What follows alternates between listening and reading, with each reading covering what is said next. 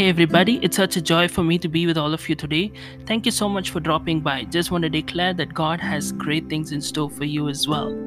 Before I go into the message that I have in store for you today, I encourage you to connect with me through the various social media platforms that I'm available on. You can check out my content on Instagram. You can also connect with me through Facebook and Parler. You can also subscribe for daily inspirations through WhatsApp, and you can also get regular content on YouTube. Don't forget to get my books, both my first one, Who Am I?, which will help you understand your identity, as well as my second one, Unveil Your Purpose, which became a number one on Amazon, which will help you discover your purpose and to start walking in it as well. You can get more details at www.johngifter.com, and I encourage you to rate this podcast in the platform that you are listening to, and also give a review so that it will boost and help reach more people. And thank you so much for listening, and do share it around with your friends and loved ones so that it will be a great blessing to them as well. Now let's go to the session that we have for today.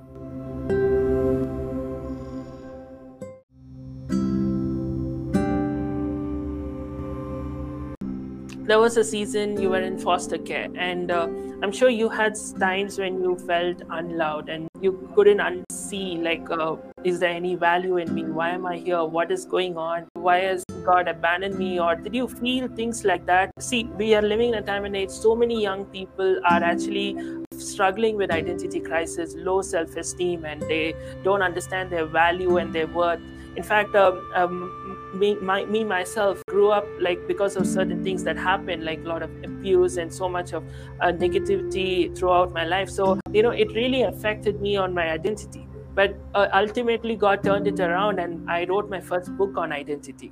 God turned it around. So I'm sure you would have gone through seasons, especially being in foster care, where you have felt all those moments. So I thought you can resonate with those who go through those moments. So can you share about your experience, what you felt, and how did you overcome, and how can somebody who is going through that overcome by the power of your testimony and by the word of God? Yeah, I felt so unloved. I didn't feel like I had a place. You know, my mom and dad, they were so addicted to drugs that they chose drugs over me repeatedly. They, you know, to the point where I just felt like they didn't want me, like I wasn't good enough.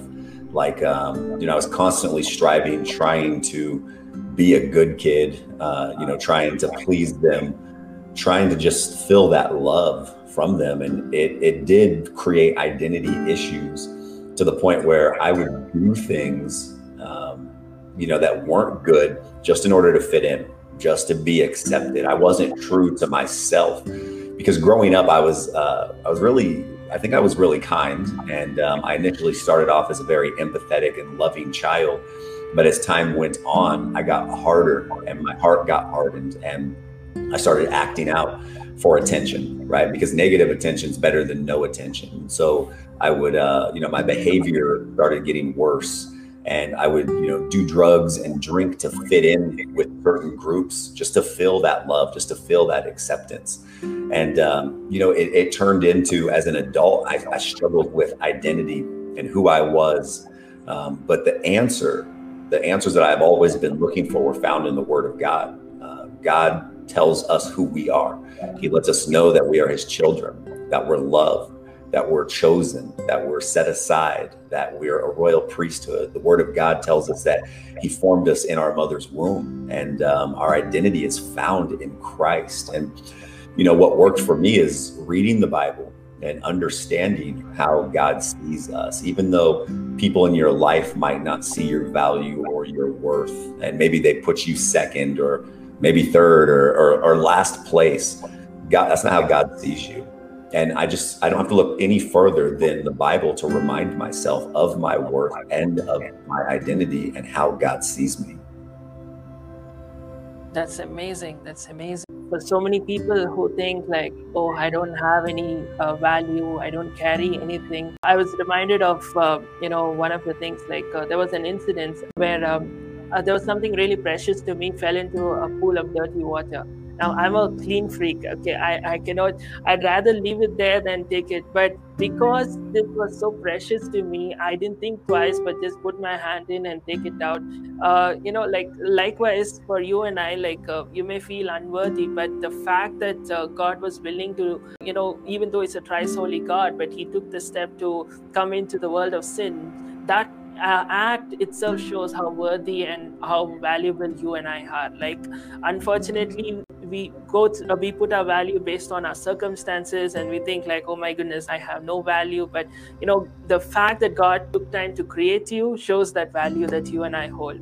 There's one more thing I'm reminded. I know I'm overshooting this, but I'm actually also an aerospace engineer, apart from being an evangelist and all of these things.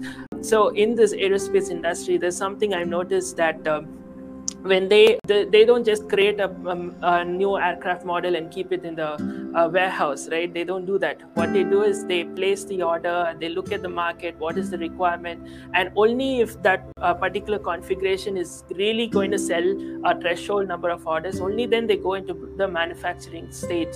So here's the thing, they don't create a product and then wonder if there's a requirement for it in the market. They first analyze and see only if there's a requirement in the market, then they go ahead and creating the product. So if they put so much of thought before they create a product that is man-made, how much more thought do you think God would have put before he created you and I? He wouldn't create us just to think oh, this guy just finds somebody out in your life. That's not how it is. Every one of us have been designed by God for a purpose, for a reason. And the fact that he created shows that we are valuable. And that is something that you and I need to understand, that many people fail to realize oh no, I don't have a purpose, I don't have a value. No, God, if you don't have a purpose and a value, God would not have taken time to create you. I hope you were blessed, encouraged, and edified by the message that you just listened to. I encourage you to connect with me through the various social media platforms. I'm available on Instagram, Parler, and Facebook. You can also check out my regular content on YouTube. And I encourage you to get my books, both Who Am I, as well as my latest one, which became a number one on Amazon, Unveil Your Purpose. I'm sure these books will be a great blessing to you as well.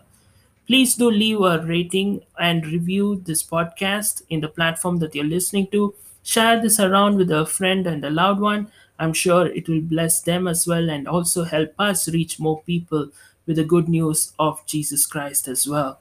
Do check out other content on the podcast platform. And if you're led to support us financially, or you would like to connect with me, you can also check out the details in the description with regard to my PayPal account. And also, if you are led to invite me to share the word in any other platform, you can do so by connecting with me either through the website or through any other means like the social media platforms as well. Thank you so much for dropping by, and I'll see you next time. If you want to get more details, check out my website www.johngifta.com.